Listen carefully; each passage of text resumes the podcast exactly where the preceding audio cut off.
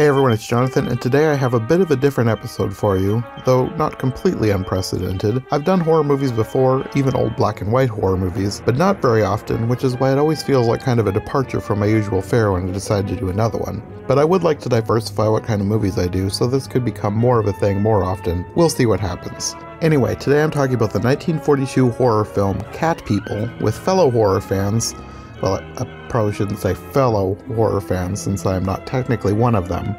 But today I'm joined by AJ Howell and Nikki from Trivial Theater, and I'll explain why I chose to do this when in the episode. So let's just jump right into things. Okay, so I have a strange reason for wanting to do this movie. I was gonna ask, just Yeah. because like I know you've done some of these in the past, but like this one specifically is is very outside of like the uh, uh giant claw. You've not really ventured into this territory. Yeah. so this is a movie poster that's on the wall in the bathroom at my local theater. ah, that is um it's one of the more unique reasons to want to review a movie. Not the worst one I've ever heard by any for stretch. sure. I've seen this poster for years and I've wondered about it. And like there's a whole bunch of movie posters on the bathroom wall. They have a wallpaper that goes along the top around the ceiling that has a bunch of old movie posters on it. Mhm. A lot of Mhm. which I haven't heard of. There's something called Mogambo. Oh yeah, that's City. um classic 40. Is it 39 or 40? Uh, 53, I think. It's 53? Clark Gable and Grace Kelly, I think. Okay. I think there's a bunch that are around the same like I think they're all the same time period. There's like The Thing and King Kong and Boris Karloff's The Walking Dead. So I think it's all similar era movies, but for some reason Cat People has just stood out to me out of all of them for years and I've just wondered about it. And then when I moved back to Harlan, I started going to this theater again. I saw it again, and th- by that point, I was already doing the podcast. I was like, I should do some of these, and if I ever do, even if I don't get to the others, I at least have to do Cat People. For, for sure. Absolutely. and my initial idea was to do it with Nikki because she always does old horror stuff like that. But then on, on Twitter, I saw AJ randomly talking about cat people. I was like, wait, somebody else knows about this movie? I should sure. ask him. For sure. I'd I'd heard about it like a long time ago. I've been a horror fan for forever, and I read read about it actually in Stephen King's book, Danse Macabre. It's nonfiction horror study. And I thought that sounds interesting. I'd like to see that sometime, or I should see it sometime as part of my horror education. And then just a few months ago, I saw it randomly, and I thought that was really cool. I think I'll tweet about it. And yep, and there it is. nice. The Danse Macabre, I've I've got it. I just picked it up at like um Goodwill. I've not I've not read it yet, but it's good to know that it's good. It's excellent. It was one of my favorite books in high school. I read like two, c- I read that copy to pieces. So Nice. it's kind of like not like not, you know, like one of those dry, really academic film books, you Yeah. know? Yeah. It's very much not like that at all. It's very conversational. It's kind of like having dinner with like a friend and he's just talking with you about whatever it is that comes to his mind, all Oh, of his nice. nerdy interests. It's really good. Well, and I don't think King is capable of like when he tells stories, there are parts he doesn't do great, but when it comes to that kind of stuff, he is anything but dry. For sure. And like his teachery side will come out every once in a while, but not in a way that's like cloying or overbearing, which is nice. That is awesome. Yeah. And a welcome change from a lot of a lot of books in that the kind of genre. Oh, for sure. But yeah, that's what introduced me to the movie, and I'm happy I finally saw it. Nice. And I'm also writing a horror screenplay right now, and I didn't realize how much I was drawing from Val Lewton's movies and his style until I saw Cat People. Well, actually, until I rewatched it for this podcast. So that was interesting to see. I'm sure so. That's awesome though. Yeah. And Val Lewton, like his career was so short lived. Like, can you imagine what he would have done if he would have had more time? I know. I feel like we can see a little bit of that, not to get off on another movie, but um, of course, Robert Wise worked with him a lot. I know Like he was one of his editors, and he actually directed Curse of the Cat People in 1944. And later on, he made The Haunting in 1963 and used a lot of Lewton esque techniques. And I kind of feel like that's what Val Lewton would have done had he had the big budget and had CinemaScope and all that kind of stuff to do. So I think Absolutely. you can kind of yeah get a taste of that with that movie. I, I would say too, Jacques uh, Trenor, uh, and I apologize, I probably skewered his name, but um, he was the director on this along with Lewton, and you see a lot of that same feel with like Night of the Demons and movies along those lines too. Oh, for sure. And not only that, but I think it influences film noir as well. Just Oh, that yeah. very moody black and white cinematography and so on. And this movie, it doesn't like, and maybe I guess early 40s, you did have a lot of like this kind of thing or like a Maltese Falcon kind of noir look, but just the way that they did a lot of the stuff, and I'm jumping ahead a bit, I apologize, but it doesn't feel like it belongs in, in this decade. Like it feels like it belongs in the 30s to me. That's for sure. It kind of almost feels ethereal, like it doesn't belong almost in any decade. It almost belongs like in another time. I don't know how to describe it otherwise. Yeah, because well, even everything about it, whether you're talking the the story or um the way that it's shot. The, I mean, I guess Lewton was kind of timeless as well. Or yeah, Lewton. Yeah, sorry, I'm getting my words mixed up. But a lot of his stuff, like it's very much him, and you know, it's not. There's a lot of stuff you can pin down to something that's done in the 70s or done in the 2000s or done in the 20s, and this certainly doesn't have that any feel of any decade specifically. Oh, definitely. Yeah, I don't know how to describe it. I'm sure we'll get into it as it goes on, and maybe that I'll be able to phrase it better when I'm trying to say. But yeah, We'll put our brains together and figure it out. precisely. So had you you'd seen this before, right, Nikki? Yeah, I have. Like TN like or sorry, TCM during October. Like that's my that's my jam. It's it's either streaming horror movies or movies on TCM and this one it, it was in a marathon of kind of 40s horror and um I think it ended with a doc about Lewton and yeah, anyway.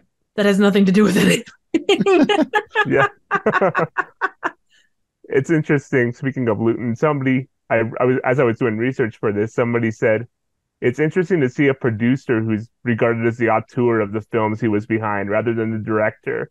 Like of oh course we, we talk about Jacques Tourneur and Robert Wise like later on regarding their other movies, but when we talk about Cat People or I Walked with a Zombie or or The Leopard Man or things like that, we talk about Lewton first and we don't talk about the directors so much, except like it's a, as a secondary sort of thing. It's interesting to see that.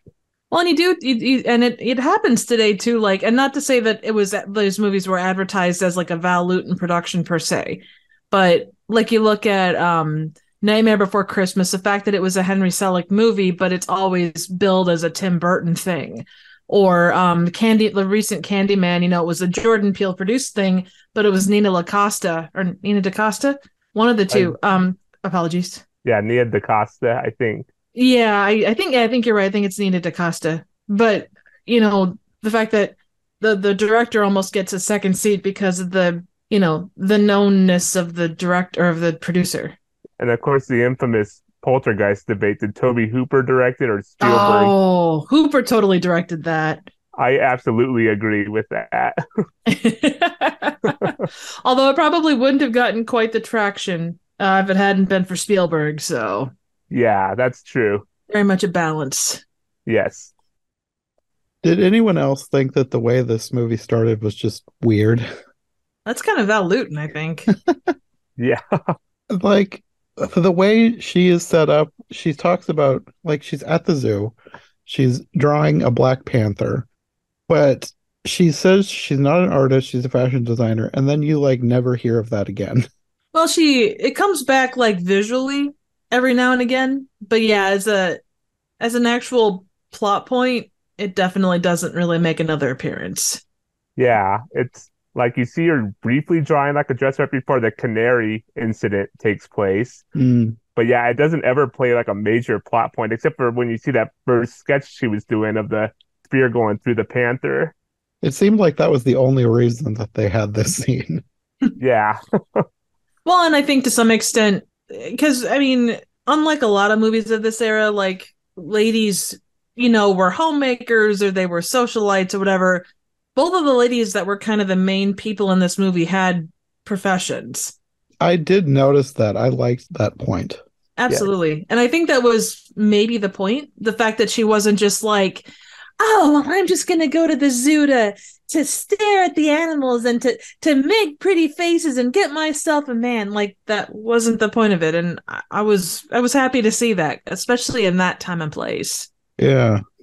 I also thought it was funny. You have the scene where she's she tries to throw something in the trash and misses, and then Oliver, the main character, other than her, he kind of looks miffed at her and he picks up the paper and tosses it. And he points to like the most passive aggressive anti littering sign ever. Yes. Let no one say and say it to your shame that all was beauty here until you came. They need more signs like that today Those are the signs that have the biggest effect on me. The ones that like don't yell at me or command me to do something, but the ones that make me feel guilty. It's like, okay, I'll put my trash away. and yet she still leaves like a massive piece of paper and i know the reason for it was to kind of show us what was on it but still yeah, Yeah, that I thought that was kind of annoying on her part, but also amusing given the focus they put on that sign. But then when it showed it, I was like, okay, yeah, that's why they did it. They wanted to make a point to show that she has a drawing of a cat being stabbed for some reason. Well, and that's why the Jaguar was frankly quite miffed, was because she was littering. It had nothing to do with the fact that he was an aggressive, you know, wild beast. Trapped in a cement cage. Back in the day, man. Uh huh. And when people call you evil all the time, as that janitor does later on, it's, That was it's- annoying it's sure too. to make you a little angry. Between that and the and his the, the same song all the time, I mean, change up your your mix a little bit at least. But yeah, you have these two characters. I think it's pronounced Irena, who is from Serbia, and Oliver, who is American, and she has recently moved to America. They hit it off, and she tells him that he might be her first real friend in America. Yay! Yeah. I I thought though she must have a low bar for friendship because he was like five minutes ago passive aggressively insulting her littering behavior. Well, I mean, back in the '40s, that was the way to turn women on. You know, you just is that called negging? yeah, basically. And throughout the whole movie, he's very much kind of like your very standard square jawed male lead. Like the movie doesn't really give him very much to do except to react to all the stuff that's going on around him. But you know, mm. that was generally speaking, that's normally the role that is given to a woman in that space. So, That is and, and I'm not, I'm not going to be like beat it over the head, but this movie was had a fair amount of progressive kind of stuff when it came to that. Like, even though I'm sure, well, I don't know who got top billing on this, but depending upon who got top billing, the way that it, it's kind of reversed in a lot of ways, you know? Yeah, for sure. Oliver is more reacting to what the two ladies are doing as compared to the the other way around. That is true. And I like that as well. Side note, while we're while we mentioned Oliver's name, the fact that his name was Oliver Reed distracted me as a big fan of character actors because I, I thought of that a few times while I was watching the movie. He's like that if that was really Oliver Reed as in the actor, he would be drinking a lot more over the course of this movie. It's kind of this this version of Oliver Reed is kind of the anti character actor. For sure. Yes. I looked at the poster. She has top billing, Simone Simon. Ah, I was wondering, did he ever actually even introduce himself? Because I don't remember him introducing himself. I don't really remember them like doing a formal introduction. They were just kind of bantering about litter, and then she invites him back for tea. I mean, back in the '40s, that's how you did it. You know, you didn't find out someone's name until the day of your wedding. You just kind of say, "Hey, you." I feel like there was a few parts in this movie where like things would happen and then you wouldn't realize they would happen between scenes, if that makes sense. Oh yeah, I was just gonna say, I feel like there was probably a lot more time passing than it felt like there was time passing because it seemed like they got married like two days after they met. But I think that maybe in between days, it was actually probably like weeks. I'm not 100% sure, but it just seemed like things went really fast. yeah. That is true. Well, I mean, they had to spend, you know, like two minutes in the dark listening to the cats doing their thing while drinking tea. You know, that was their courtship time. so romantic. Absolutely. And also, in terms of just the production thing, I was reading about the requirements that RKO Studios gave Val Lewton, like for these horror movies, which they considered B pictures. And one of them was that the movies had to come in at a hundred at one hundred and thirty five thousand dollars. That was their budget and they had to be like 75 minutes or less. So makes sense. So when you're going at that quick a pace, I'm sure you have to do, have some kind of story shorthand saying, "Okay, this is what happened in all these days that you didn't see. Sorry, we can't show it to you, but we've got we're on a tight schedule here." well, and this was only shot in 18 days, so roughly there about. Yeah, so tight schedule both ways. Very. I wondered about the budget, and I wondered if that had anything to do with the length and the fact that you don't really see much of the cat person. The title seems a bit misleading because there's really only one cat person, but you don't really see much of that happen. It's a lot of it is implied. Well, and they kind of had to just given. I remember reading something on it. Um, I think it was budgetary that they had to um cut back on a lot of the special effects. Mm-hmm. Yeah. In a way, though, I think that's probably for the best because I can imagine if they tried, it wouldn't have looked very good. Yeah, there's a movie in 1952 with Kirk Douglas called The Bad and the Beautiful, where he plays kind of a fictional film producer. And the first part of his career is kind of modeled after Val Lewton and his horror deal at RKO. Oh, nice. It is really interesting. And there's a scene in that where they come in, where like his costume designers come in with like this really goofy looking monster outfit like it looks horrible. and they're saying, okay, well, we could do this and this and this, and we can light it a certain way, and it'll work. It'll work. And Kirk Douglas kind of it just like his expression doesn't change. He's just sitting there, kind of with a with like a expressionless face. And then the next scene or two, he talks about this new method that he has of like suggesting the monster rather than showing it, and so on. So I'm sure that that was that that situation also came up on the set of this movie and his other Val Lewton productions, where the costume was just like, I'm sure this is the best we can do on this budget, but because it's just because it's the best doesn't mean that it's good per se. Well, God, look at look at the thing uh, from another world or any you know kind of cheesy B movie of the 50s or 60s. I mean, they they follow this same thing. You really don't see the whole monster until like the last couple of minutes, you know, in most cases. Yeah, and of course, that's even going up to Jaws. That's why Jaws is the way it is. Why you don't see the shark because it didn't work half the time. Exactly. Damn it, Bruce. I think that that I think that works fine though because I think it at least in the case of Jaws I think it made it better because like I've seen what it could have been because I've seen like clips and images of like the malfunctions. I'm like I think it works so much better to barely see it, except when you have to. Yeah. Well, your mind is your imagination of a lot of that stuff is is powerful, you know. Mm-hmm. And that is kind of why Stephen King brought it up in his book Danse Macabre. He was comparing it not only to the movies like Jaws and The Haunting, but also comparing it to like the old horror radio shows in the 40s and the 50s. And he was saying that the strength of movies like Cat People and The Haunting and those radio shows is that they they do rely on your rela- imagination to fill in the blanks, and your imagination will come up with something more scarier than anything any movie could provide, no matter how big the budget is. Mm-hmm. Absolutely.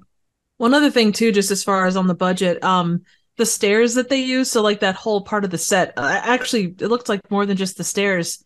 Uh, came from the Magnificent Ambersons, which was shot in 42 as well. Yeah, I read that as well. That's that was interesting which you can definitely see it. But yeah, it was I, that was fascinating because that's such a that's such a classic uh, movie in its own right. Yeah, for sure. I did wonder about the set because it seemed like it seemed like it was more than just an apartment building because it seemed so I don't know grand, like it was some kind of a mansion. It didn't really fit the design, especially for that for that time and place. They weren't hundred percent consistent with that, but they even kind of comment on that in one scene where she first takes him to the apartment and, and he says, I've always wondered what it looks like behind one of these brownstones. I'm always surprised what it looks like behind one of these brownstones or something like that. So they do make sure to comment on it a little bit. and I also wondered like later on they get married and he moves in with her, which I thought was interesting. And I wondered if it was because like normally you would have her move in with him, especially in this time period. But I I wondered if it was because she just had a nicer place. Chances are good. I mean, and I, I think he was was it architect that he was? I think he was a shipbuilder. Oh, ship, that's right. Ship Yeah. designer. Let's see. I think I I think I wrote it down what Wikipedia said because I don't think he ever said specifically. Right. On Wikipedia, it says he was a marine engineer. Okay. And she was a fashion designer. So yeah, I mean both of them in theory for the time would have made decent money. And you never see where he lived before this. No. So Yeah. maybe it was partly to save on sets. Oh, 100%. Well, and if you're if you're filming in 18 days, you're Oh, going to yeah. cut it as many corners, not cut corners, but you're going to make as efficient use of your time as possible. Yeah. Well, in this first scene with them at her apartment, you get, I guess, the backstory of the cat people. She has this statue of a man holding a sword with a tiny cat impaled on it, which I thought was kind of funny. I don't think it was supposed to be funny. It was like this giant man defeated a tiny kitten. it's symbolic Yes. of all the evil in the world or something. I wrote down Floppy, no. Well, apparently, where she was from, they were once good Christian people, but they were enslaved by the Ma- Mamelukes, which I was going to look that up. Was that a real thing? Is this is some of this backstory based on something real? And I also thought she Uh. was saying Marmadukes, like the dog, until I got to Wikipedia. Okay, the the Mamluks are non-Arab, ethnically diverse, enslaved mercenaries, slave soldiers, and freed slaves who were assigned to high-ranking military and administrative duties, uh, serving in the ruling Ottoman and Arab dynasties of the Muslim world. So if they were in Serbia, yeah, they, I mean, it doesn't that makes sense that they could move over from there. I wonder how much of this cat people story is based on like some sort of actual mythology. given the time i mean not to say that they didn't come up with stuff but a lot of a lot of the stuff from that era was definitely based in some kind of legend. Like you look at um oh is it isle of the dead? Or maybe it was white zombies but a lot of that by modern standards and even by standards then it's not necessarily the most politically correct way of looking at things but it did deal with a lot of voodoo lore. But i think they kind of you know cherry picked the pieces that they wanted to specifically talk about with those things too. Yeah. I remember reading somewhere that originally this was supposed to be based on a short story in 19, from 1906 by Algernon Blackwood. And I believe it said, I'm not certain, but I believe it said that that was based on some ancient mythology about cat people or something like that. So, okay. I'm just looking here. So, and IMDb trivia is kind of a here and there thing. It might be right, but it might also not. Um, eh, this Jovan, so the King John of Serbia was based on a Jovan Nenad, leader of uh, the last independent Serbian state before the Ottoman conquest. Let's see, in 42's Cat People uh, plays a central role in underlying mythology, statues. uh, yeah, it doesn't specifically say anything about the cat statue thing, hmm and that's all the really reference there is. uh, but of course, we know that there's cat mythology similar to that, like in all, like in a bunch of different cultures, like ancient Egyptian culture and everywhere. So I'm sure it's, I- I'm, I'm pretty sure that it's based in something like that, you know. They could true. have cobbled together their own mythology out of several historical references. Yeah. Oh, absolutely, without doubt. And I don't know if this is important or me just overthinking, but she talks about her people starting to worship Satan and become witches after they were enslaved. And I was I was just like, so does that mean that the Mamelukes taught them witchcraft, or was the witchcraft just a byproduct of becoming slaves? Well, They weren't very clear. Yeah. let's see. And again, let's see. Wikipedia says, I mean, the thing is, if you're talking Christian versus Muslim in that time and place, it could very much be thing be a thing of anything that's not Christian is considered automatically devil worship or whatever, just because that's kind of how they rolled back in the day. hmm because the Mamelukes were kind of a kind of a part of the Ottoman Empire, which was was largely Muslim. I guess that would kind of make sense. I noticed a lot of stuff in this movie that it seemed like like this movie is not necessarily a Christian movie, but it seemed like they were trying to make it as like the main characters were trying to be like as clean and pure as possible to I don't know, show the difference between good and evil. Like even the affair that is not an affair at all. Like they so specifically went out of their way to make them not have an affair, but actually be in love with each other, but still want to do the right thing. Well, and Yeah. that's a couple. There's probably a couple of reasons for that. One, just given the era, you're less Yeah. than ten years into the Hays Code, I, I wondered about that, yes. and I don't. I can't tell you how much that affected this movie specifically. I I couldn't find anything on it, but that doesn't mean anything. Um, but that's going to play heavily into it, and obviously the 40s, you're not going to have quite as much of that as you would getting into the 50s and 60s. But it definitely would have played into things like this. Um, the other side of it was a lot of movies of this era. I mean, you look at Frankenstein or or Dracula, this kind of, some of the other universal horror movies of the era. There was a very clear definition between good and evil. I mean, look at what um, I apologize. What is her name again? It's Aran, Ar- uh, Ivania. Oh, the the character I was I thought you were Yeah, Arena. Arena. I, I think Um, it's pronounced Irena because I was going to say Irina, but I think it's Irena. the fact that as she goes along, she dresses all in black. Like even that, like because old westerns, like there was very a very clear definition. You had the people that wore black were the bad guys. The people that wore white or like lighter colors, if it's black and white, were the good guys. And you get a lot of that in this. Mm. I wonder if part of it too is also that Irena's powers are very much tied to like like passion and sexual, like very sexually charged. When she, that's what activates them, and that's what she's concerned about. That well, if I get married, I can't show those feelings to my husband because then I'll end up killing him. Right. So I wonder if the attitude that Oliver and Alice have towards each other and towards Irena as they try to help her is meant to showcase, meant to meant to emphasize that contrast between what they're doing and that passion that will activate Irena's dark side. That makes sense. Yeah, totally. Yeah. Well, anyways, back to the legend. Yeah. This King John of Serbia apparently came in to free her people and killed all the witches except for some of the wisest and most evil ones who escaped into the mountains. And he asks what all this has to do with her, and she just says the legend of the witches haunts her village. So she's she never says like who she is in regards to this legend.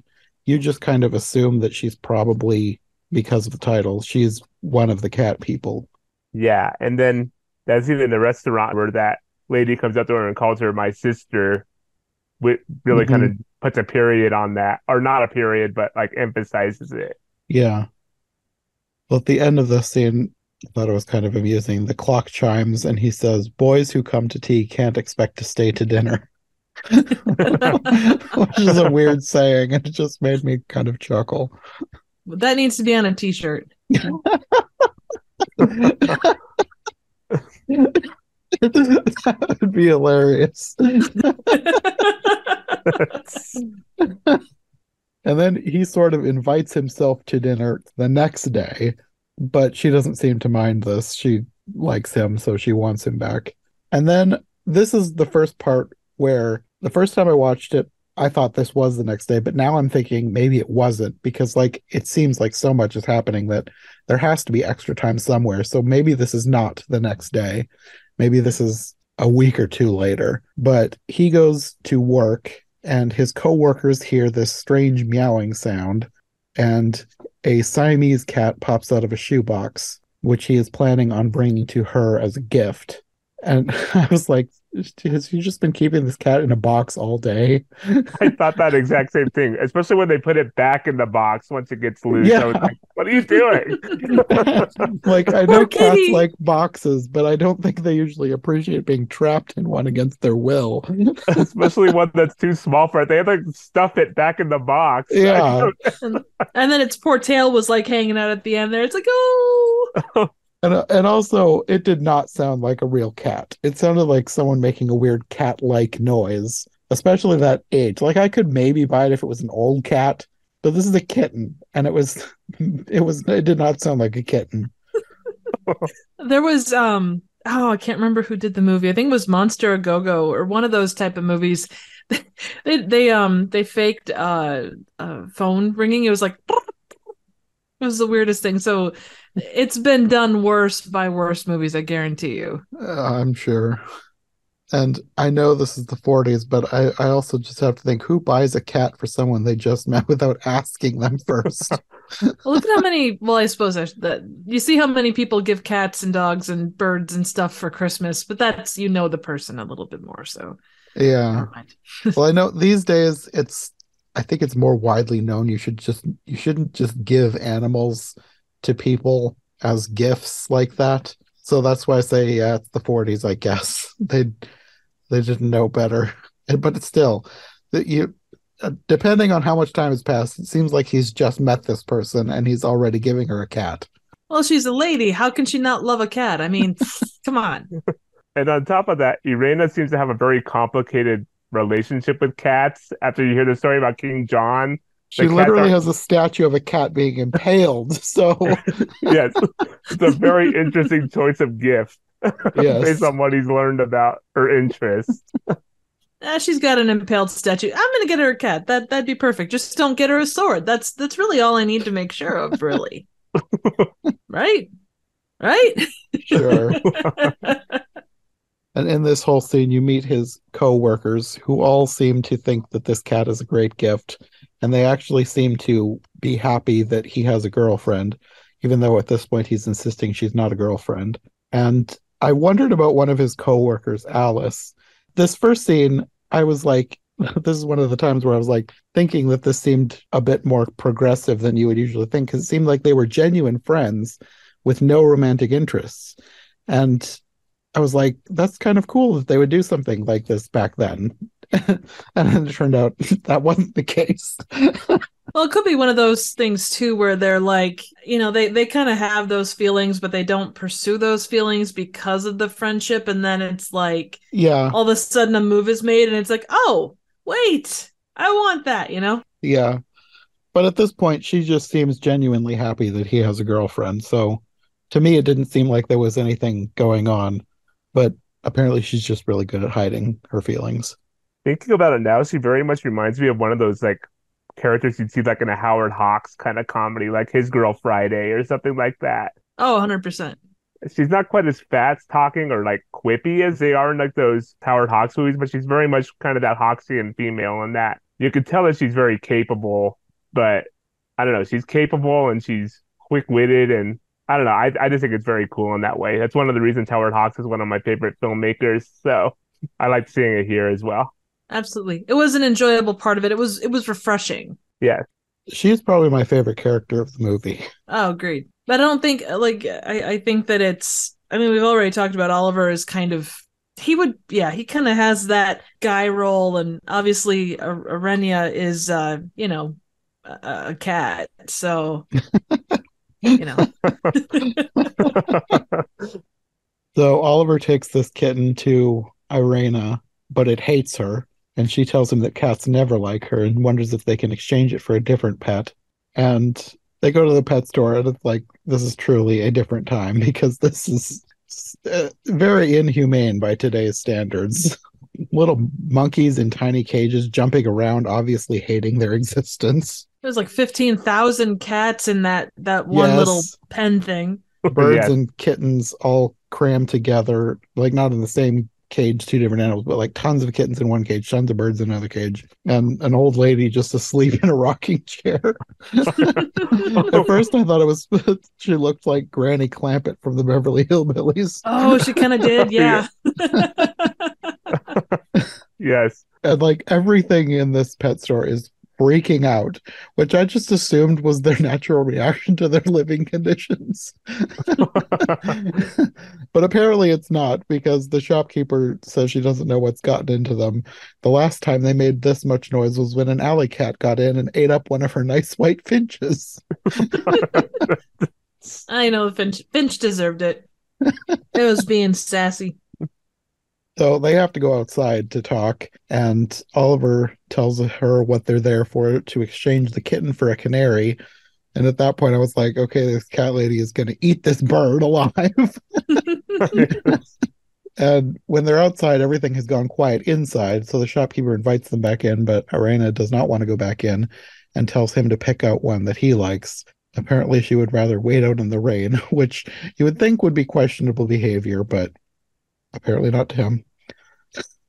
I mean, she's a cat woman too, so or cat person too. So why, you know, she wouldn't want to be out in the rain. I can't think. yeah. Uh, what depends on the cat. My cousin has a cat who, well, had a cat. One one of the cats in the past loved baths. He would like swim around. So, aw, that sounds adorable. so Oliver and the shopkeeper go back inside, and she starts telling him about her brother's wife, who freaks out all the animals as well, particularly the cats because apparently cats can just tell who's not right.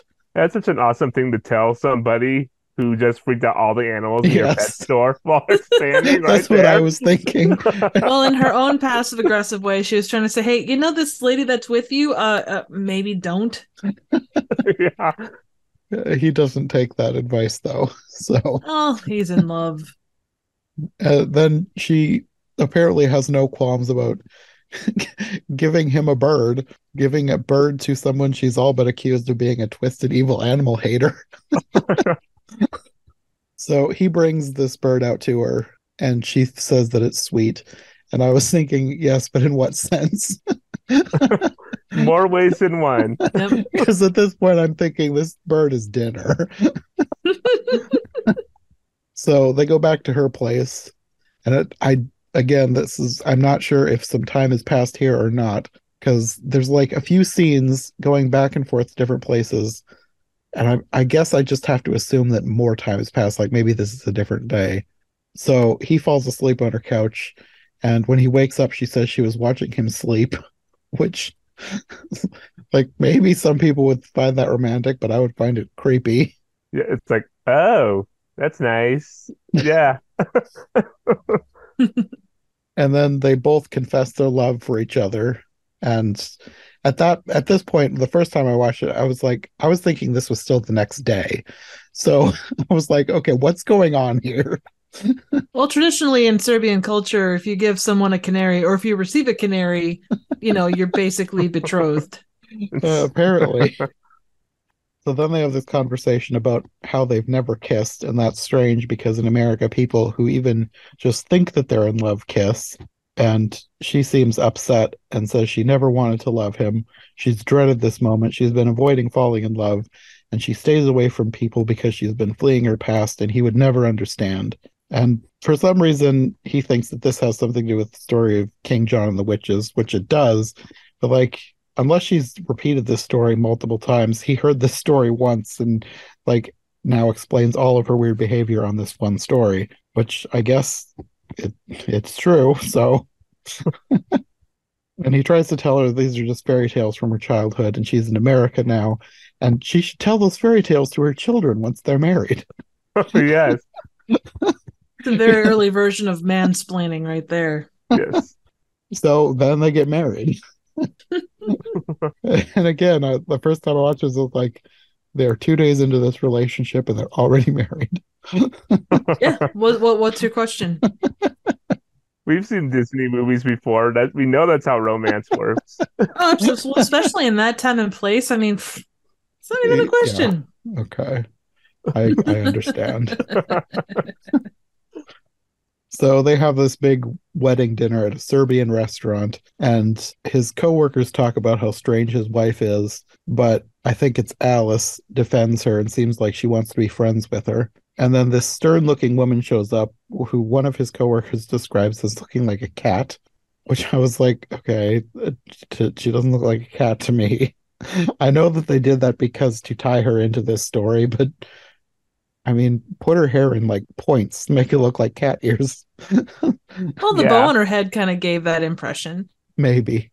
And they, they did also say that, and there was no, it was something off mention, offhandedly mentioned with IMDb, but um, the outfit kind of reflects uh what I don't think it was Eartha Kitt, one of the ladies that played uh Catwoman in the 66 Batman. Oh, Julie Um, Newmar. I think. Yeah. Yeah, kind of reflected that look. Well, this would have been before that. Right, So but if there was like- some inspiration for Yeah, Julie Newmar's look based on this. that would be interesting if true. Well, this woman apparently freaks her out because she crosses herself. I, she thinks that she's a cat person from her village, and Oliver just laughs at this idea and calls her a crazy kid. So they go back home, and then she's all upset again, and she talks about wanting to be his wife, but she just needs more time, which I wondered if that was supposed to be like a Hays Code euphemism because they go sleep in separate bedrooms. Well, that's kind of that whole era that way. Anything that kind of relates back to that. So, But there's a scene that made me think of that later, which doesn't make sense in the context of this movie with the passion thing and all. But the first night, I think, where he stays at her house, they kind of fade out and they fade back in later, and it's dark, and they're listening to the to the lions roar, and he's kind of sitting there with his cigarette, and she's standing there, and it was like that almost seems like something that they were implying that they did in between, like that fade out and that fade back in. Very much a Hays Code thing, but that doesn't really make sense in the context of the movie. But Yeah, for this movie, it doesn't make sense, but I I can see why you might think that. yeah. Definitely. Anyhow, So after this, she's alone in her bedroom, and you hear a creepy cat yowl from far away. And at that one, I thought was actually creepy. Like for most of this movie so far, I've kind of been laughing at the corniness, but that yowl did actually sound creepy at this point.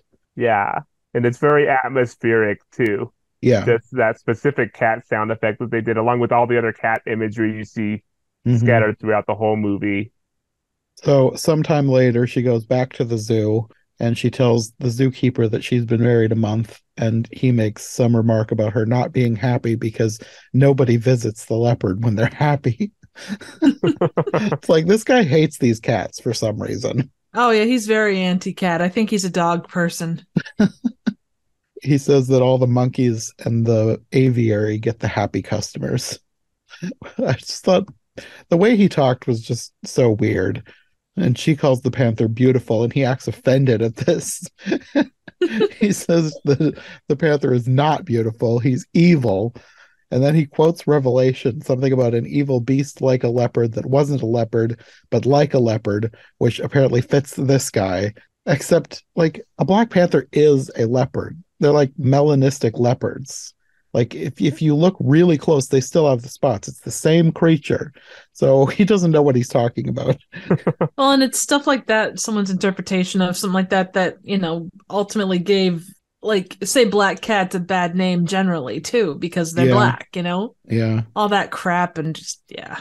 hmm That character kind of reminds me of kind of an archetypal character, kind of like the Quint in Jaws, kind of the guy who knows all this lore about the animal or the monster or whatever. And the way he says it is always kind of cryptic and weird and kind of quirky. Of course, this guy doesn't get the benefit that Quint does of having more than one scene in the movie where he actually gets to talk, but very much kind of that same archetype of the guy who has all the lore and everything. Sort of, except he doesn't say anything that's ever true. that is is true. also true. Yes. like even even the the revelation quote because i thought i knew what he was talking about and i looked it up and i was correct. The creature he's talking about in revelation like it says at one point that it's like a leopard but the rest of it is nothing at all like a leopard. It has seven heads and ten horns ten crowns on each horn and its feet are like a bear and its mouth is like a lion. So like yeah there is a phrase in all of that that says it was like a leopard but like none of that is like a leopard. And if you saw something that looked like this thing you would never mistake it for being a leopard. I mean, are you sure? It sounds awful, an awful lot like a cat. uh, i just i thought it was kind of ridiculous. Like, like this guy seems like he knows everything but he actually knows nothing. And i don't know how much of that is on purpose Well, he's very much like that, like the guy that walks around with the sandwich board that says the end is nigh, you know? kinda Are you enjoying this episode of the podcast? Do you want more content from me and my friends on the iHeart Movies Podcast Network? We have exclusive bonus episodes, extended episodes, preview content, and more waiting for you right now on Patreon. Patrons also get the chance to request episodes, so if you want me to cover something I've never done before, sign up and let me know.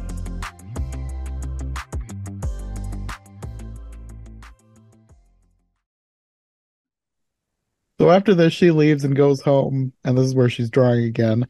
Uh, but the most shocking thing to me in this scene was that the bird was still alive.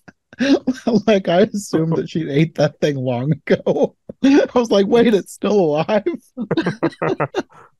Except it's not long for this world because she's like chasing it around the cage with her hand for some reason, and then it drops dead. Maybe we're just playing dead. well, even if it was, it's not long for the world still because of what's coming next. True, very true. I felt so bad for the canary in that scene. I literally found myself saying to the screen, "Leave the poor bird alone," like out loud to the TV, or to the screen alone. I, I was just hoping that they didn't actually use a real bird for this. I'm sure they probably did because it was the 1940s, but yeah. Well, I know what they needed to do to um Urania is they needed to get out the squirt bottle and go, no, no, bad kitty, too much catnip, no treats. So when the bird dropped dead, at this point I was like, okay, now she's just gonna eat this thing. but she still doesn't. She finds a little box, puts it in, and takes it to the zoo and chucks it into the leopard cage. All like, those feathers is... cannot be good for the jaguar or for the leopard. This, this is so weird. like none of this is supposed to be funny, but it, it cracked me up.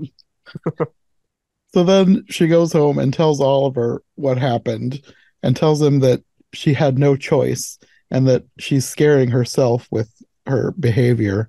And at this point, I was like, if this wasn't a horror movie where her fears are actually true, I would be thinking she needs therapy. And I, I was thinking that this guy is about as weird as she is for not finding any of this strange, except finally the movie does something seemingly intelligent because he agrees with me. he wants to get her a psychiatrist. it's like finally he's he's doing something smart. Yay. Except the therapist is not that great, as, as we're about to get into. yeah.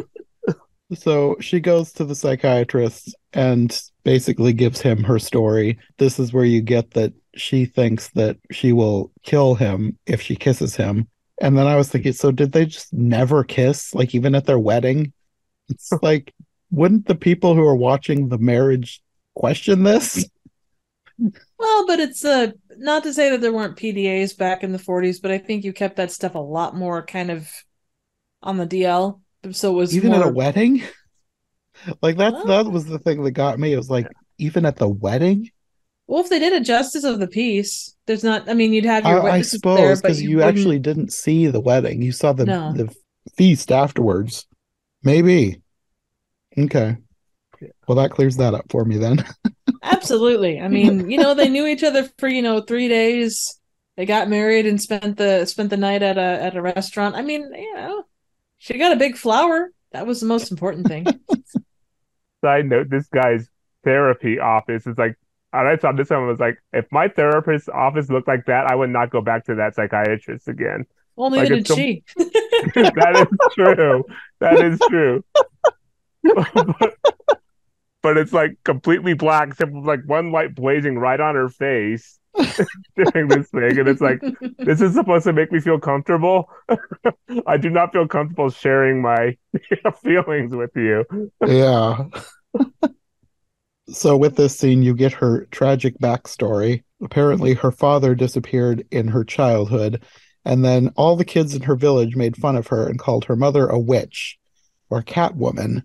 So uh, apparently kids are cruel even back then and that's like psychotic behavior. It seems like but they were as cruel. insightful as the cat was in knowing that she was a cat person. I guess that's true.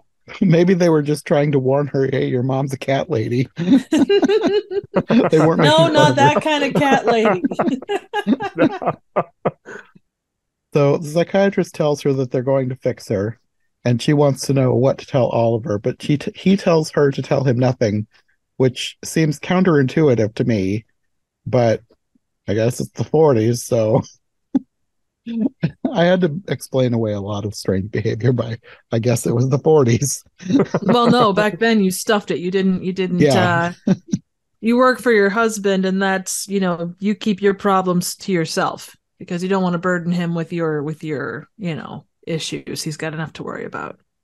In theory at least. Yeah. So she goes home and then she finds Oliver and Alice talking. Apparently, Alice was the one who recommended this psychiatrist. So now she's upset because she didn't want anyone to know about this and she's mad that Oliver told Alice, even if it was to get her some help. At this point, I was. I wondered again about Oliver and Alice, but I was still giving the movie the benefit of the doubt. like maybe they really are just platonic BFFs with no ulterior motives. so she goes to bed angry, and then in the middle of the night she hears the creepy yowling again, and she she goes. How does she get into the zoo at night? like, does she Oh, cl- back climb then, over everything- a fence? Everything was just just open back then. You'd walk into the bank, into the vault at, you know, three in the morning. No biggie. Well, she's a cat. Cats climb walls and stuff. I guess they just thought that would look too goofy to, to show on screen. like, let's not wreck the mood that way. It could also be. true. we're gonna we're gonna say uh the very uh very well worn trope of uh because movie. Yes. Yes. So after her midnight stroll, she goes home and Oliver apologizes again. She she says that he should never make her jealous and whatever is in her is held in when she's happy.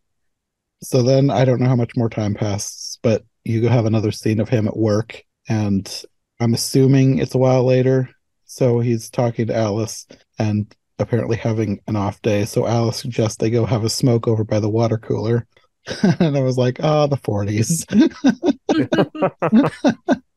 so he tells her what's going on, and you can tell it's sometime later because he says he's recently talked to Irena's psychiatrist, and he says that she never went back after that first day. And then he talks about how he's never been unhappy before. He had a great childhood. He loves his job and his coworkers. And apparently, this is enough to get to Alice because she starts tearing up. And she says she just can't bear to see him like this because she loves him too much. But just forget it because he already has Irena. And he says, Well, I don't know. All this trouble makes me wonder if I even know what love really is. He doesn't even know if he's in love with her. But it seems so right in that spur of the moment when they were like, "Hey, marry me." Alice basically just has another random monologue about love and how much she loves him. And the way the way she's acted through the whole movie to now, it just seems out of left field. So I think she's she's just is really good at hiding this apparently until she's not. So he says that he doesn't know how he feels about Irena. He thinks he might be more drawn to her than in love with her. He thinks he doesn't really even know her, and in many ways they're strangers. And at that point, I was like, that's what I've been saying for this whole movie. This is what happens when you propose to someone after knowing them for two days. yeah. yeah. But do they ever listen to you, John? No. exactly. So at this point, Irene is back at the big cats, and she sees that the zookeeper has left a key in the cage. So she brings it back to him, and he basically just laughs it off and says he always does that. But it's fine because nobody would want to steal one of them anyway. That's right. They are evil. I guess he figured, well, the gate is still closed, technically. It's not like it's hanging open. So, eh, who cares? But still. the movie's whole message seems to be about the evil within humanity. So you think that this guy would be a little more cautious. He's just a janitor. He doesn't owe anybody, you know, that much. And plus, he's in his last couple of years of working there, so yeah, no, he's he's playing it chill. Unless this is his way of like toying with evil, the way that the psychiatrist mentions or whatever, like messing with that evil side of you. Like, oh, let me leave this key here. Let's see what happens. So at this point, the doctor comes up and he has this melodramatic monologue about how great it is that she's avoiding the temptation within all mankind to release evil upon the world. I was like, Yeah, because we're all walking nuclear bombs, really. I I was like, I know she's confessed to some weird stuff, but it seems rather unprofessional to track her down to give her a sermon in public. yeah. So after the meeting with the psychiatrist, she basically brushes him off and says that he's trying to heal her mind, but she says that her soul is troubled and therefore he can't help her, so she leaves. And then he's kind of rude to her because he's like, "Oh, well, psychiatrists have been trying for decades to figure out the difference between the the mind and the soul, and you figured it out when such and such a time." And it's like that's not a very good way to speak to one of your patients. It's such a condescending, rude kind of way like that. It's tough love, you know? that that is true, but at the same time, it's like that's another of those things that's gonna make me think: Do I really want to share my innermost thoughts and feelings with you, with you, all people? Well, you get, Probably you not. find out later how he's not really into medical ethics, so that's Also true. So she goes home, talks to Oliver. They basically have a confrontation. He ends up mentioning Alice, which she bristles at, and he decides that they need to cool down, so he's going to go back to work. But like it's night. what? Okay. So he goes to work, but there's a cleaning lady blocking the door, like she's cleaning in between the revolving doors.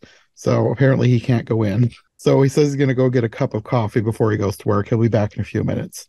And then there was this weird little scene where he goes to the restaurant and the waitress offers him chicken gumbo and he refuses. He just wants apple pie and coffee and she just seems offended. Doesn't anybody like chicken gumbo?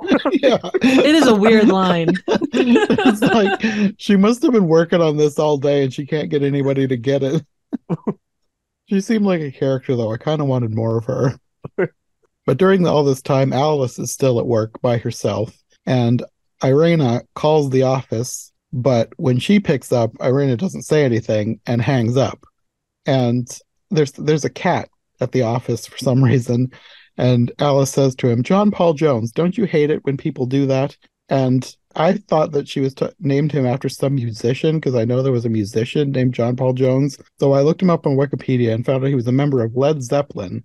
But he was born four years after this movie came out. So I started reading to figure out if I could figure out what she was talking about, what she would have named this guy after. And maybe the Led Zeppelin guy was named after somebody else, except John Paul Jones was stage name that he adopted. And apparently he'd seen the name on a movie poster and liked it. But the movie that he'd seen and took the name from was from 1959. So like I went down a rabbit hole trying to figure this out. so her cat wasn't named after that movie. So I went to the movie page and apparently there was a Revolutionary War naval hero and then everything clicked because Oliver and Alice designed ships. So of course their office cat would be named after a naval hero. And I love how they call him by his full name too, Yes. not just John. John Paul Jones. so after this phone call, she goes home and Irena is on her way there. And when Alice gets down to the lobby, the cleaning lady tells her that she just missed Oliver. He was going around the corner for coffee, so she decides to head there as well. And I don't know how long she's there with him because you don't really get their conversation. It's cutting between them and Irena heading in their direction. But eventually she tells him that he needs to go home and make up with Irena. So they walk together for a while and then they need to go in separate directions and they part ways. But of course, Irena is following them at this point and infers the worst. And I mean, to be fair, even though she doesn't know as Alice did confess her love to Oliver earlier, so she's not totally wrong to be worried about this. Very true. But that doesn't excuse this behavior though, because as soon as Oliver's out of sight, she follows Alice down a dark alley. And I, I actually really liked this scene. There's no music, it's just like quiet shots of them and and or their legs illuminated under lampposts, and all you hear is the footsteps. And I really liked that scene. Yeah, so do I. And what I another thing I like about it is that you hear the footsteps, and then when Alice stops on the footsteps, that stops, and you, she looks behind her. You never see anything behind her, but even though Alice says she saw something Mhm. later, but I really like that too. It's another case of letting your imagination fill in the blanks Yes. and wondering what's around that corner. hmm Absolutely. Well, and you you expect something, especially then you didn't get the kind of psych level of like you know psych kind of a thing but they do pull one of those with this and it's kind of cool the way they do it where the bus pulls up hmm Yeah, like before the bus came up, I was just like, well, Alice is a goner. Because I'm I'm still thinking of this as like maybe a more modern horror movie. Like I expected something more dramatic and violent to happen. And I'm I'm kind of glad it didn't. Like you get some towards the end with the psychiatrist, but I liked how they did it. You just kind of assume what's gonna happen and then it doesn't happen. yeah, it's a very subtle horror movie Yeah. and even the jump scares, like of course that because that was one of the first jump scares. Like even that is very, I don't know. I like the way it worked. It didn't try too hard to get you to to leap. You know, it still felt kind of natural, but it still worked.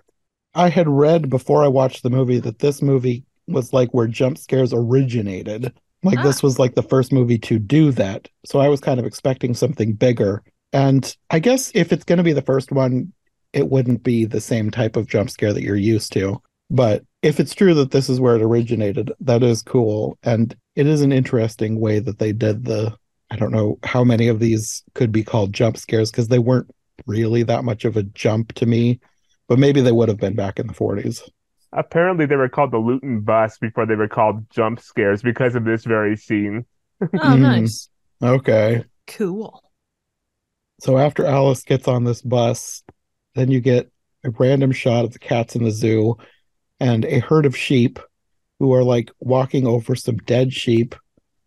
And I wondered how this was all shot. It's like, did they borrow some sheep on their way to becoming mutton and just use them? like, are they Well, actually dead tranked. here? they could have tranked the sheeps that were down and out too they could have. I'm just, I think I'm just being too cynical because it's the 40s and I know how they treated animals. I mean, I think that's a fair assumption. I don't like it depended on the animal too, to some extent, and you know who was running the production and everything. But yeah, Yeah. that that's understandable to be skeptical of how animals are treated. Yeah. But the farmer of this, of all these sheep, sees some big cat footprints and starts blowing his whistle. And then Irena is taking a cab home and Oliver's waiting for her. But she pulls away from him and says, Don't touch me. And he asks for forgiveness. And she just says that she forgives him without looking at him and goes to her room. And then she just cries in the bathtub. And then she goes to bed and dreams about animated cats and King John while the doctor's words about loosing evil on the world play over and over. Like the same clip, just repeated over and over. Well, they want to make sure that you get it. Yes. And that scene was actually kind of eerie until that moment when King John actually showed up, and, it, and, then, and then it kind of ruined things for me to see the psychiatrist, if I remember correctly, in that suit, and it was like, okay, the mood is destroyed for me now. Was Oliver King John in that, or was it the the psychologist? I believe it was a psychologist, if I'm remembering correctly, but I could be wrong. Well, I asked because, like, with what comes later, with you know his he's got the cane that has the sword inside of it. It kind of is showing us ahead what's happening. What's the term? Foreshadowing. Yeah, that is Yeah. true. Going to skip through the movie and see if I can see.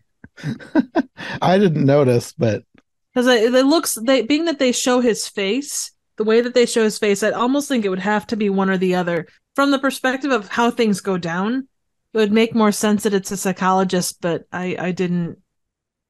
It is almost certainly Dr. Judd. The king has a mustache. Ah, there you go. Cool. I did not notice that. So good eye. Yay. So after this dream, the next day she goes back to the zoo, and of course the zookeeper has left his key in the cage again, so she steals it. And then we get a scene in a museum, and I'm not sure how much time has passed at this point. Oliver is there with both Irena and Alice. He and Alice are like because they design boats, they're like really into boats. And he tells Irena that she should go look at something else because they don't want her to be bored while they basically look at work stuff. and I, I'm like, if you want to fix things with your wife, this is not the way to do it.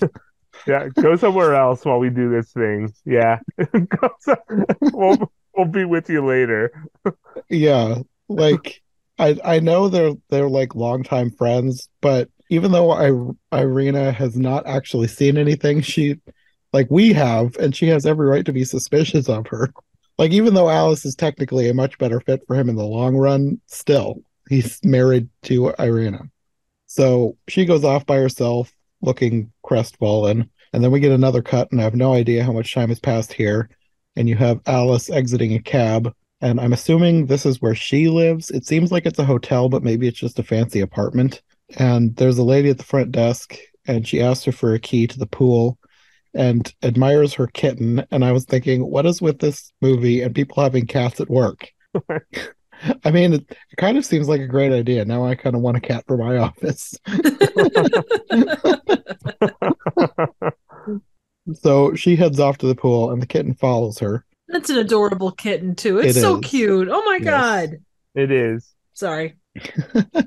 then you see Irena getting out of another cab, and she goes in to ask about Alice, and the woman at the desk sends her down to the pool after her. And then you see Alice, she's gotten changed. She's starting to walk out of where she was, but then the kitten starts acting all scared, and Alice laughs it off for some reason, which I would not do if I had a cat with me alone and the cat is freaking out for no reason. I would not laugh that off. yeah. And then she turns the lights out. I'm like, okay, well, I this this is the kind of thing where tropes have been born from of people just acting dumb in a horror movie. so she starts walking towards the stairway, but then stops, and you hear this growling and a big shadow coming down the stairs. And then for some reason, she turns around and runs into the pool, which seems like the dumbest idea. like, I know people think that cats hate water, but a lot of big cats love water and jaguars are good swimmers. So, well, not that she knows that this is a jaguar, but still, I would not run towards the water and jump in when there's some huge hulking creature coming down the stairs after me. but they got to stir up the water for the cool shadow, water shadow, and cat shadow thing that happens later. She knows that you got to get the good visual one way or another. That's true. Like the, way that they've done this I I mean, I, aside from her not acting as intelligent as you would think that she would, I do like the scene. Yes. It is very well done. Yeah, you get like a prolonged scene of her hearing noises, growls, seeing shadows, and there's a cat scream, and then she starts screaming, and that alerts the staff. The lady at the front desk and a maid come running to find her. And then suddenly Irena is there turning on the light and they ask what the matter is and she just shrugs it off as getting too frightened uh, when irena showed up unexpectedly and she looks a bit too pleased with herself and acts like she's just looking for oliver and alice tells her that they waited for her but she didn't show so they went home and she seems a little like too not surprised that irena is there it's like why would she be there at all she's gonna just says, oh hi. Well, not oh hi, but she doesn't like. What are you doing here? you know. Yeah, she's kind of yeah. like, "What's up? How's it going?" yeah. what are you doing in the pool? so Irena heads home as well, and Alice gets out of the pool. But the woman from the desk gets her her robe, and they discover that it has been shredded. So Alice calls the doctor and tells him what she thinks is going on she thinks that Irena's stories are true and she's changing into a cat trying to kill her, which he just laughs at. And then she shows him the robe and he decides he, needs to talk to Irena again. And Irena tells him that she's been having lapses in memory. She can't account for chunks of time. And he thinks she's lying and asks about her fear of kissing her husband, wondering what she truly believes about this. Would she actually transform and kill him? And then he wonders if it would happen if they kissed and um, at this point, I'm like, this is some serious breaching of medical ethics here. what is with this guy? like, he seemed like he was actually friends with Alice and Oliver. So he's just betraying everybody at this point. I wonder if it's one of those things where it's like we have to show that this guy is bad, so when so that yeah. when he gets his, yes. people people aren't upset or angry that's what I was thinking because they've already played up how great of a person Oliver is and even Alice, like that, even though they love each other, they they go out of their way to make sure that you know they are not actually having an affair. Like, yes, they love each other, but they're not acting on those feelings, other than her tearful confession. Yeah. So then he has this whole monologue about Patience trying to fool him and tells her that she's this close to insanity and he could have her put away if she doesn't get rid of her fantasies and she's too fixated on her stories from her village and tells her to get rid of all her cat objects. So she leaves and when she's on her way out she says it's the first time that he's really helped her. I'm just like, okay. What? it's like is this just bad writing or is this her changing her perspective and this guy is one step closer to being lunch. But after this irena goes home. She tells oliver that she's been cured which seems to come out of nowhere. But he tells her it's too late. She took too long. Now he loves alice and he's going to give her a divorce. It's which seemed like a weird way to put that. But I, then i was thinking like maybe that was like the way the law worked. Like back then did the husband have to give the wife a divorce? I don't know. It seemed like a weird phrasing but maybe it was because of what time it was. Honestly don't know about that one. You don't really like they don't really bring up divorce in a lot of movies of this era. Yeah that's true. Yeah i don't know. It just seemed like weird phrasing that i don't know. But of course she's upset about this. But i'm like I'm not sure what she's doing at this point because she like goes over to the couch and she's like whispering and muttering to herself and I don't know what she said. And like I didn't have subtitles, so I have no idea what she was saying to herself. He basically tells her that she's acting insane and she tells him to leave. And then when he's gone, she claws the couch and leaves giant tears in the fabric. And then I'm not sure how much time passes here. Oliver and Alice go to the restaurant with the doctor and he tells them that Irena needs to be put away, but he thinks that he should have their marriage annulled so that he can marry Alice. But I'm also wondering if he's saying that so that he can marry Irena. More than likely. Or at least use it over her head as a, well, I can either put you away or you can marry me kind of a deal. Yeah, yeah, probably. Yeah, for sure. But he says the law says that you cannot divorce an insane person, which I don't know if that's true or not. I don't know if they just made that up for the movie. I believe that is true. I've heard that mentioned like in other I've seen that used as a plot point like on other TV shows. Like I know Downton Abbey uses that as a plot point during one of the seasons. Hmm. So okay. I've heard it yeah before. But again, you have Oliver and Alice like made out to be like the most respectable. They they decide the right thing would be to take care of Irena. So they tell the doctor to get the papers together to have her put away. So they're not planning on getting married. He's going to stay married to Irena and just get her help. So they all go to meet Irena, but they apparently wait for her over an hour and a half and she never shows. And Oliver says she's probably walking in the park. But instead of going to look for her, Alice suggests they go back to work. I'm like, there's a lot of after hours working on going on at the ship design place. they must really like their work. I mean, they're building ships. How could how could you not, right? I suppose. So they all leave together, but the doctor realizes that he's left his walking stick behind, so he goes back to get it. And like that's the whole scene. I don't know uh, like he does something at the door and I'm just wondering if he's leaving it unlocked so he can go back in later because like there's a scene later where he's in their apartment. So I think maybe that was the point of the scene. I wasn't exactly sure. I don't know how much of that was him planning to come back or not. I believe so. I very much got the impression that he left his walking stick behind on purpose, you know, so he could come back. So I'm pretty sure. Yeah, that's the impression I got from that scene anyway. Yeah. I, I didn't get it the first time I watched it, but watching it a second time, I wondered if that's what was going on. He's very sneaky, sneaky, sir. Yes. So Oliver and Alice go back to work. They're they're, they're like designing the ship in the dark. They have like one light on. Like, okay, mood lighting, I guess. but then the phone is ringing, and Alice says that it was it's like it's the last time that this happened when she was working alone. She said no one was speaking to her, and now she thinks that it was Irena, and she wants to leave.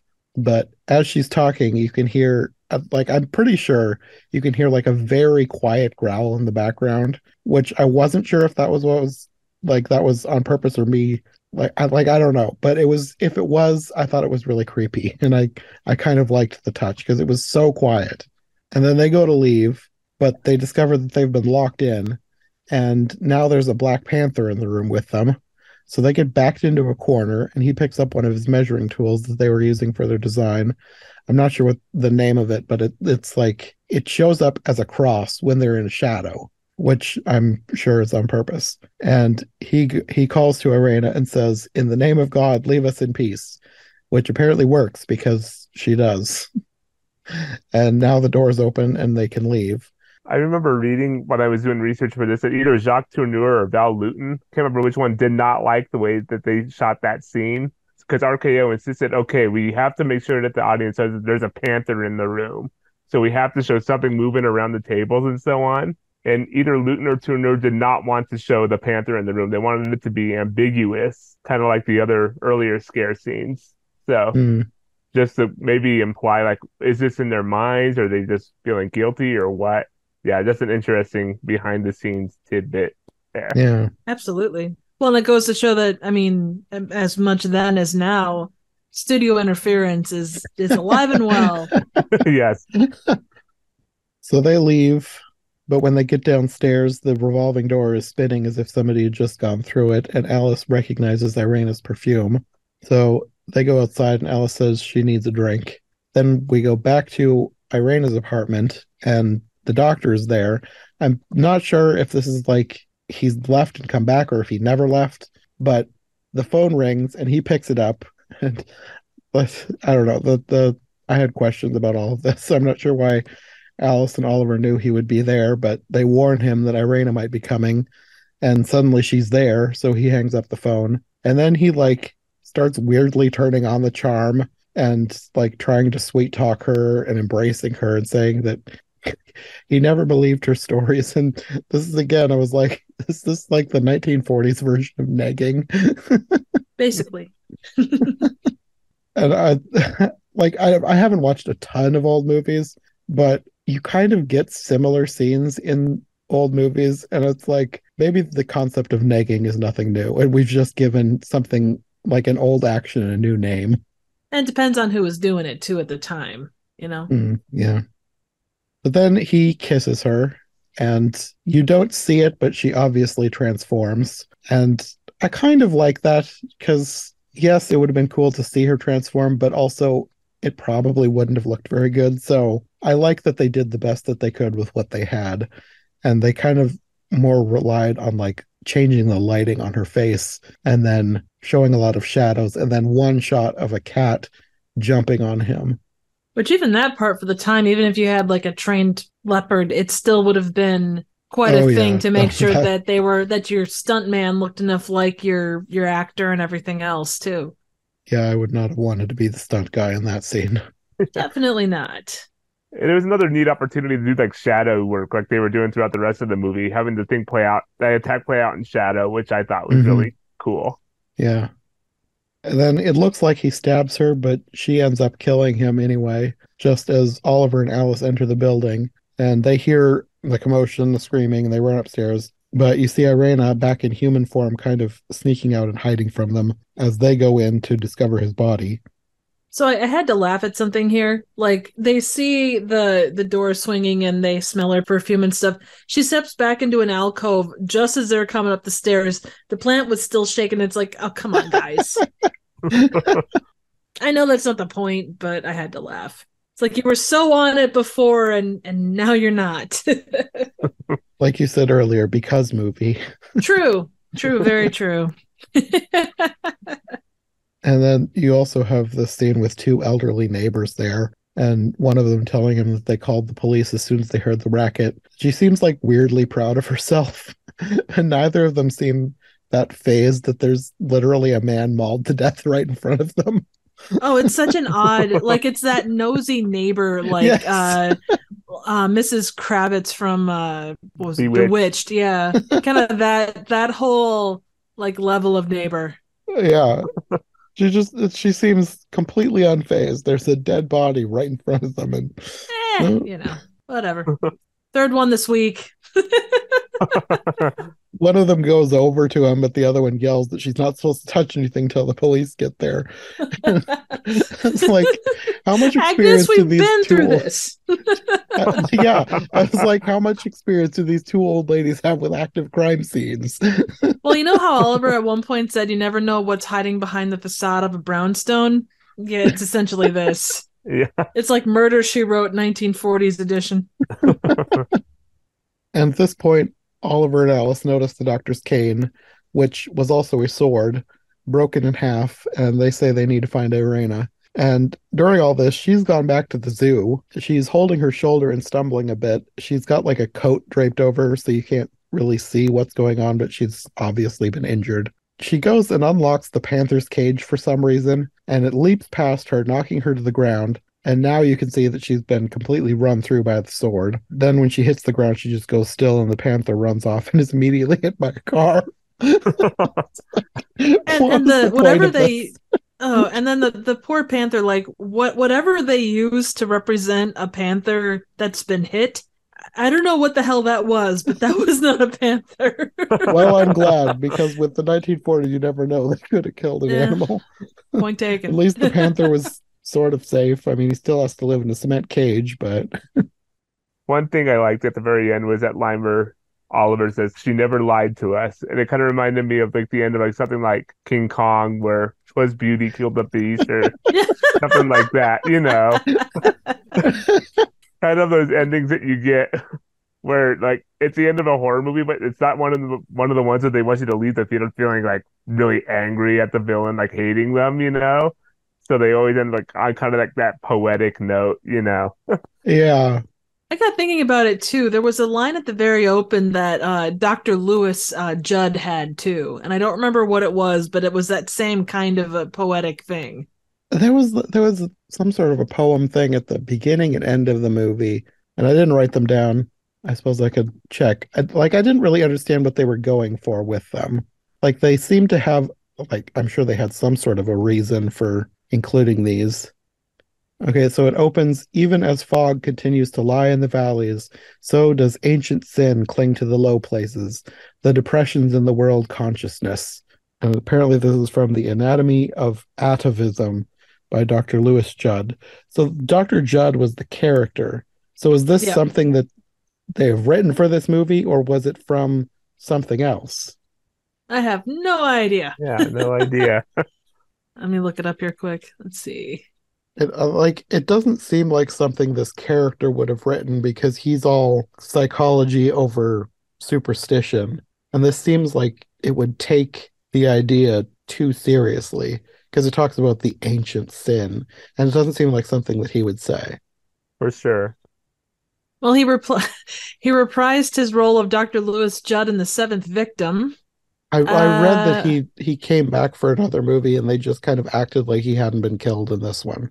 yeah, they do that a lot. There was um who was the guy?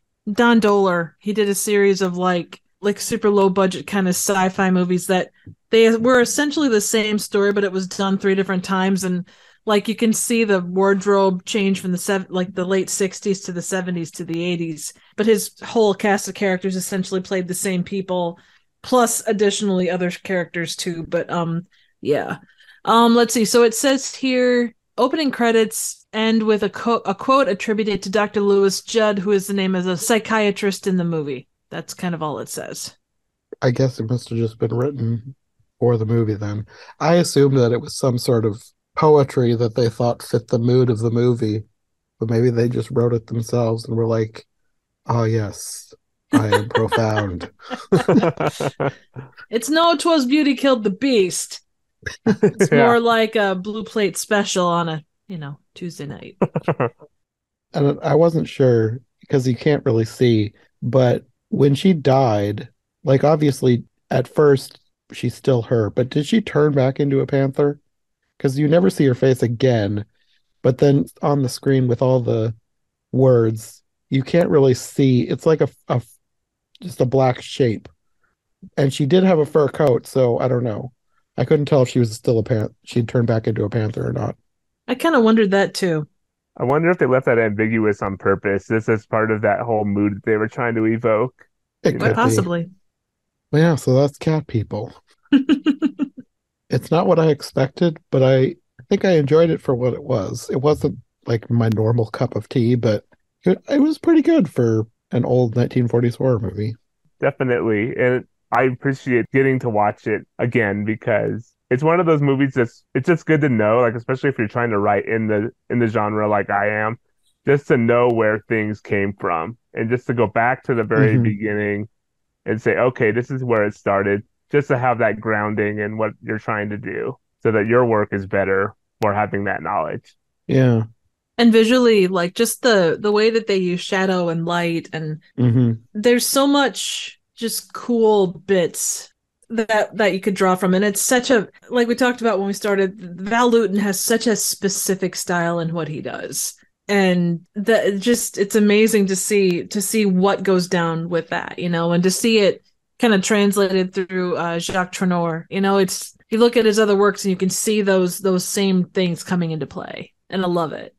And it's inspiring too, just to know that they were working with such limited resources and limited time to see how necessity really is the mother of invention and it Mm-hmm. ended with this thing that's lasted for decades and will last for decades more. It's really inspiring to artists, I think.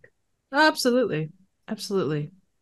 Sometimes I think that with the budgets that movies have these days, sometimes I feel like it almost makes the movies worse because they try and do too much. And I almost think that if some movies got their budgets trimmed a bit, they might be more creative with how they did some things.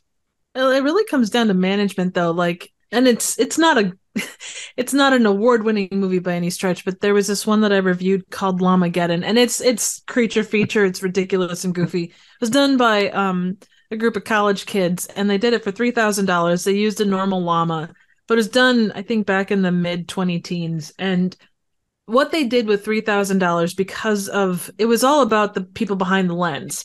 I've seen people with that same budget, and they just made just the worst thing ever. And it wasn't even a budgetary thing. It was the ideas behind it, the people behind it. So with any movie, whether you're talking something like that has budgets of millions, you know, it's that understanding of resources and working within those parameters to make the best thing you can, Mm-hmm. you know, For sure.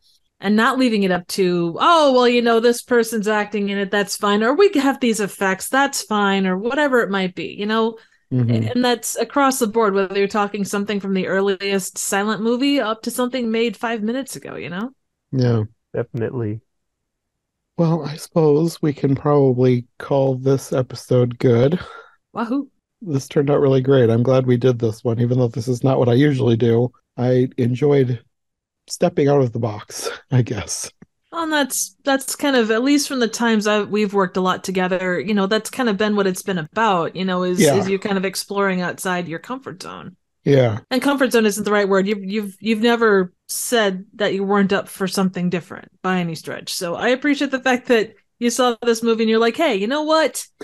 As I stand here in this bathroom, I need to see that damn movie.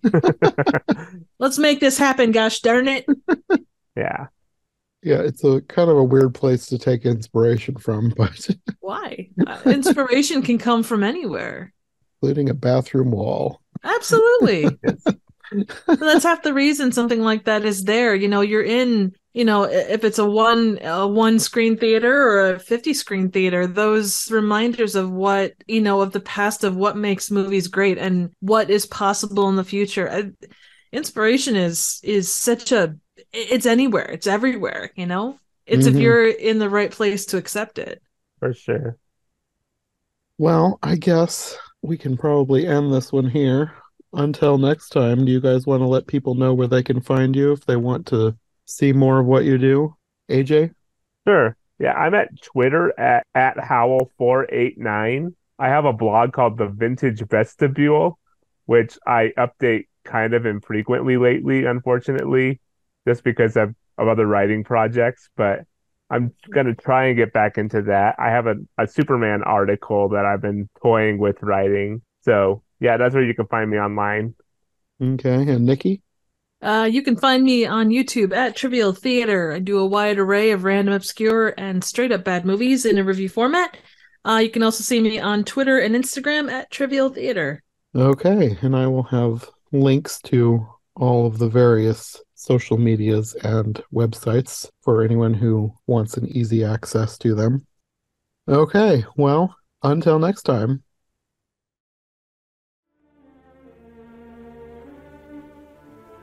Thanks for listening to iHeart Movies. If you like what you've heard, make sure to subscribe on your preferred podcast platform or to our YouTube channel.